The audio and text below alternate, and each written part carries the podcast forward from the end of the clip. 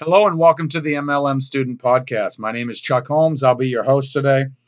Today we're going to talk about the worst thing to do in your MLM business. This is a mistake that I have made many, many, many times over the past 16 years. My goal today is to help you avoid making this mistake yourself. The worst thing that you can do in your MLM business is compare yourself to other people. I'm guilty of this. Chances are you have, you are too. We look at people at company events, we look at people on stage, we see how polished they are, we see how good they are at recruiting, finding other leaders, duplication, taking massive action, and we say to ourselves, how come they can be successful but we can't? Or how come they're doing such a good job in their business? We're working just as hard, but we're not getting the same result. Maybe you can relate to that, maybe not, but I know I can. So here's the deal if you're going to compare yourself to someone else, don't do it. Com- instead, compare who you are with who you are capable of becoming. When you do compare yourself to someone else, you are comparing your weaknesses to their strengths.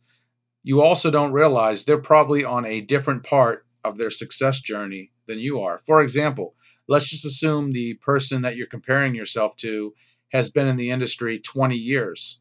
They've achieved massive success, they have great skills, they have a huge network. Here you are, you're brand new to the industry, you've never done it before. Maybe you're young, you don't have a lot of credibility, you don't have the skills, you don't have the network. Of course, you're not going to get the same results in the business that they have. However, if you look back, at one point, they probably started out just like you, where they were brand new. They didn't know what they were doing. They struggled before they finally figured things out. You have to realize that every great network marketer was a lousy network marketer at first.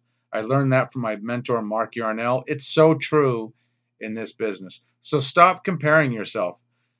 Just to give you a little story, I had a person in my own team reach out to me the other day and they said, Chuck, how do you recruit about 100 people a year?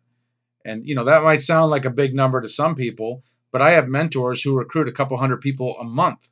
So if I was going to compare myself to what they do in their business, I would feel inferior, just like some of my team members might feel inferior when they compare their results to my results. So stop comparing yourself.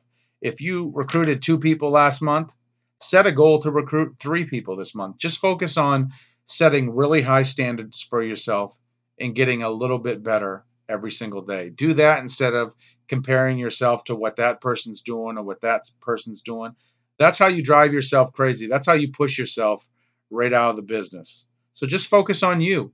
Focus on how, what can I do to improve my attitude, to improve my skills, to improve my mindset so I can do better in the business. And if you focus on that continuous improvement, that compound effect kicks in.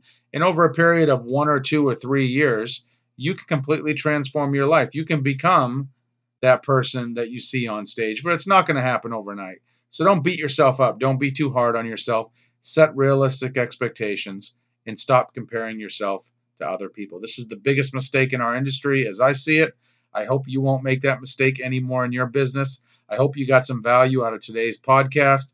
If you'd like to get in touch with me, my number is 352 503 4816. 352 503 4816. Or you can visit my website, startafunbiz.com. That's startafunbiz.com. Thanks for listening. Have a great day. I'll see you at the top.